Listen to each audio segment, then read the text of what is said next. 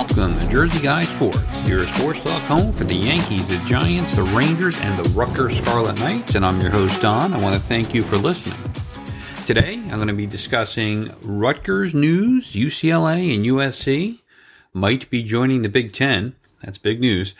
Uh, Yankees odds and ends, and I'm going to be talking maybe for a minute or two about the Rangers off-season remake. It's about to start soon. We'll see what they need to do. So let's go ahead and get started. I wanted to start briefly with Rutgers. Big news for the Big Ten, possibly. Now, this is just rumors now, but Thursday it was announced that it is possible that USC and UCLA plan to join the Big Ten. They're going to leave the Pac 12 and join the Big Ten. Rumors say this could happen as early as the 2024 season. And this is a big, big, big, big news item if it is true. And apparently it's not 100% confirmed. So at this point, it's just a rumor but signs are pointing to this actually being true.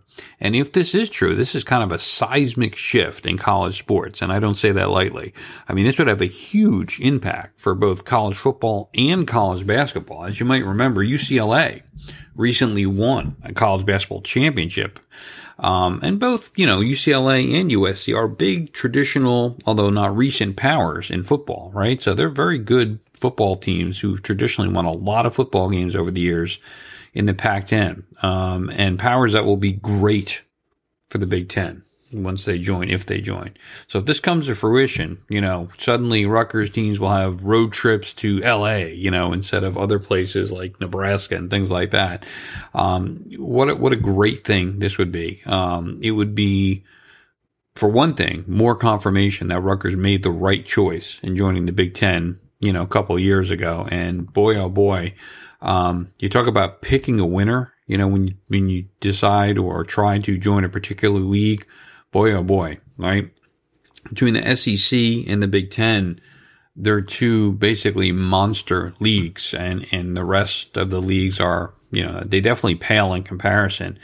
Um, now, if this does happen, and again, I keep saying it's not confirmed, but if the rumors are true, the Big Ten's prestige will grow. I mean, oh my God, the, you talk about all the good teams already in the league, right? You have Michigan, you have Ohio State, you have Penn State, you have Wisconsin, a lot of good football and basketball. Purdue, like, like very, very, very good basketball and football teams. And, and there's many others. Um, and you add, you know, USC and UCLA to that mix with a lot of other good winners. And boy, I'll tell you, um, it is a very prestigious conference. Uh, it already is, and it would grow more prestigious with those two. Another uh, positive, the TV contract money will obviously go up. Although, you know, you'd have to split it more ways. So, you know, I guess take that with a grain of salt. Um, and, and the league will just get better overall, right? Better competition leads to better teams, which leads to, you know, hopefully, you know, Rutgers improving. Uh, certainly playing USC and UCLA, you know, uh, as opposed to playing teams like, you know, maybe Illinois or Indiana in football, things like that will certainly lead to Rutgers being a better football team because they'll be playing against better competition. It's just very, very exciting news, something to keep an eye on and, you know, keep an eye out for news as it comes up because this is pretty good. Let's go ahead and talk about the Yankees. Sorry, had a weird glitch there. Let's talk about the Yankees. Um, so I want to mention a little bit about the Yankees' recent success and non-success here. The Yankees rebounded from kind of a bit of a scary series against the Astros, and then they swept the very poor Oakland Athletics team. Uh, now the Astros series, as you might remember, the Yankees split the series two games to two, but they probably should have got swept. They they barely won the two games they did with walk-offs from Judge. They were not leading in any of the four games until, you know, the two walk-off hits. Uh, the Yankees got no hit against the Astros. Uh, basically, it seemed like the Astros were the better team. So to rebound from that and clean up on a basement dweller like the Oakland Athletics is a good thing, but was a necessary thing. Um, the Yankees keep winning, uh, but there's also some continued concern about some of the I guess, vital skills and vital type of players that you need to win come playoff time. The Yanks are going to get Chapman back soon, which I don't know, you could take as a good thing or a bad thing. I guess it depends on your opinion of Chapman and, you know, whether you think his recent ills are just an anomaly or whether you think he's actually declining. I'm firmly planted in the latter camp and I think Chapman is increasingly getting worse and worse and worse. His control, both in the strike zone and of the strike zone is getting worse and worse. And he's a liability almost to this team at this point. Um, thank God we have Holmes as the closer now, but pitching Chapman in any kind of high leverage situation is going to lead to trouble. We'll see. Maybe something was solved with whatever quote unquote injury that he had that he's going to be back from. We're also going to get Loaisiga back, hopefully, in the next couple weeks. We're going to see. Um, so getting two big arms in the bullpen might help us some. Uh, let's talk about other odds and ends and, and what the Yankees might need going forward. Um, some of this might sound like broken record stuff, but, you know, I keep hearing announcers say otherwise, and I keep hearing reporters write otherwise. So I will continue to defend my position on a couple things. Number one, Gleyber Torres, while hitting well, is still an awful, awful defensive player. And that includes where he's playing now at second base. Yesterday, which would be, let's see, I'm recording this on Thursday, so it would be Wednesday against the Oakland Athletics. He dropped a double play ball. There was a ground ball to, um, I guess it was Donaldson at third. He threw it to second.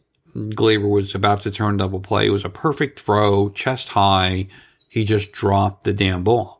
You know, it was wasn't a thing where he dropped it trying to you know get the throw out. He actually was safe at second base. And it's silly to bring this up, but I use it to illustrate that he does not even make the normal plays, and it's not a one-off. You can see other balls that are very easy for him to get to that he just doesn't bend far enough or go off the end of his glove or general laziness in the field. He's slow and lazy and he doesn't make normal plays. And I keep hearing otherwise and I keep seeing in reporting otherwise. But when my eyes show him missing normal ground balls, dropping balls, being lazy, it tells me otherwise. So I'm going to keep saying this until, you know, other people start noticing. Um, other odds and ends, the great starting pitching is starting to show a little bit of cracks, you know, but the Yanks are still doing very well overall. Uh, it's good to see that a couple starters like Taillon and Montgomery, even when they got hit around a little bit, managed to stick in there in the game a little while, give the Yanks some innings, give them time to come up, you know, come back in the game. Um, so some of these quote unquote bad games are even not the worst we've ever seen compared to last year's where the starters get knocked around a little bit, but at least hang in and give us five or six, seven innings. However, a couple things. They need to get rid of Joey Gallo immediately. And Joey's just been killing us. And you have heard on this podcast from the first podcast to this podcast how much I cannot stand Joey Gallo. There wasn't a single time from the moment the Yankees got Gallo until now where I've liked him at all. I know he's pretty good defensively. I know he tries he runs things out. I guess that's the positives I can give him. Uh, but he's a terrible hitter. He's just an absolutely awful, god awful, fucking ridiculous, terrible hitter. He was before he got to the Yankees. He's even worse on the Yankees. It was a just dreadful, disastrous trade that Cashman made. And that's another thing as people continue to praise Cashman because the starting pitching happens to be great and the Yankees are doing well this year. They keep saying all of a sudden how good Cashman is. And, you know, they forget about some of the disaster contracts such as, you know, Gallo, Hicks, Stanton, basically the entire outfield except for Judge so far is just disaster of contracts, you know, way overpaid for, for the production we're getting. Um, they need to play instead of Gallo Maybe Marwin Gonzalez, who's been really a spectacular utility player, just doing everything we ask for him wherever we put him. He's been hitting, getting a couple home runs, doing lots of good stuff. Maybe they bring up Miguel Andujar because he's just the kind of contact hitter that the Yankees need more of. Just awesome. Uh, Giancarlo Stanton, struggling big time, but hitting homers at the same time, which is quite contradictory, right? It's a little bit of dichotomy. Um, you know, he's been doing nothing, striking out, striking out, striking out, striking out, big home run. And he's done that like three times in the last six games. So it's amazing. He's had like three really important and opposite field, by the way, home runs over the last, say, five or six games. And I mean really important, big ones. But every time he's not doing that, he's killing us. He just strikeout after strikeout. So it's a weird thing. His batting average is down to like 240 something at this point, but you know, at least he's gotten some big hits. So it's not awful. Uh, DJ LeMahieu starting to heat up. Really, really good. He's hitting well. Trevino is an awesome, awesome catcher and kind of the biggest upgrade from last year, in my opinion. So that's, that's the good news part of the Yankees. And I still, by the way, I cannot wait for the Yankees Mets series this year. It's very exciting. Both teams doing well. I can't wait to see it. Um, good stuff. So the Yanks are still chugging along. Just a minor update there on the Yanks. I'm going to move on and talk about very briefly about the Rangers. So just a very, very quick update on the New York Rangers, and there's nothing much to update.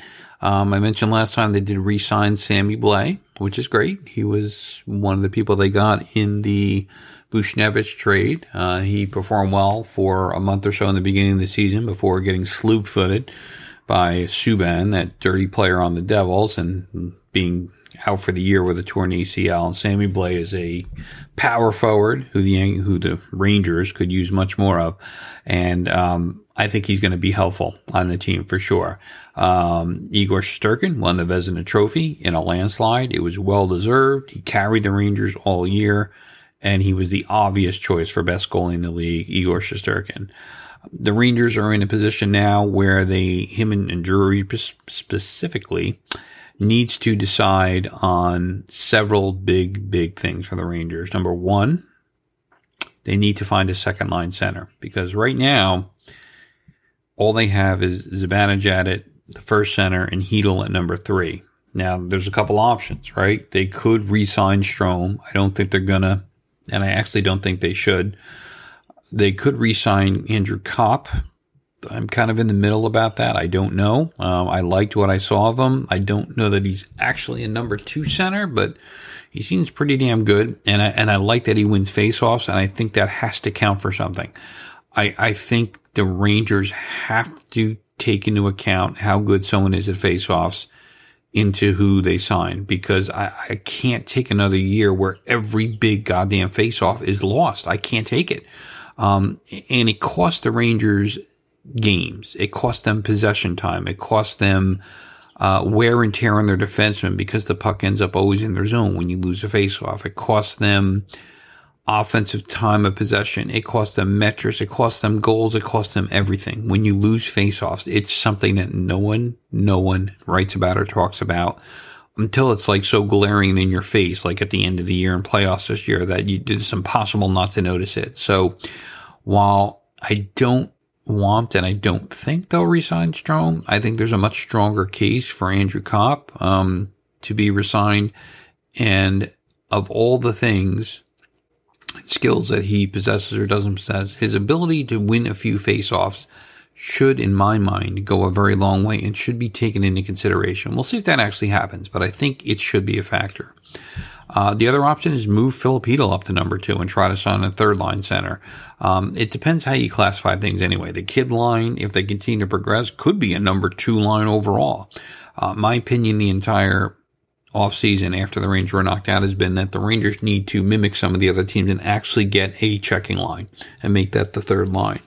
Um, whether that can actually happen or not, we'll see what materializes. There, there's very few dollars in available cap space left for Drury to work with. There's lots of things that need to happen um, between free agents. I mentioned that they need a second line center. They also need a backup goalie. They also need probably a sixth defenseman because it cannot be Nemeth. It absolutely cannot be Nemeth. There's no, there's no chance in hell, no chance, you know, that that can happen. So they're going to have to buy out Nemeth or trade him or something. Um, so they need someone to be a sixth defenseman. They need a second line center. They need a backup goalie, and they really need to increase their, in my mind, uh, toughness and checking up front. They have some skill players. They need some checking and they need some toughness. They did some of that this year. I think they need even more of it. Uh, it got to a point in the playoffs last year where I think, you know, either having Sammy Blais back or having yet another defensive, you know, center or checking line is going to go a long way. So it's tough, and we'll see what uh, Drury does in the offseason. There hasn't been any real big moves at this point. If any come, I will certainly have a podcast and talk about it more. Anyway, uh, that is all I have for you today. I want to thank you for listening to Jersey Guy Sports. Please subscribe to the podcast. Tell your friends all about it. I will be back soon with some more sports talk. Thanks and have a good day.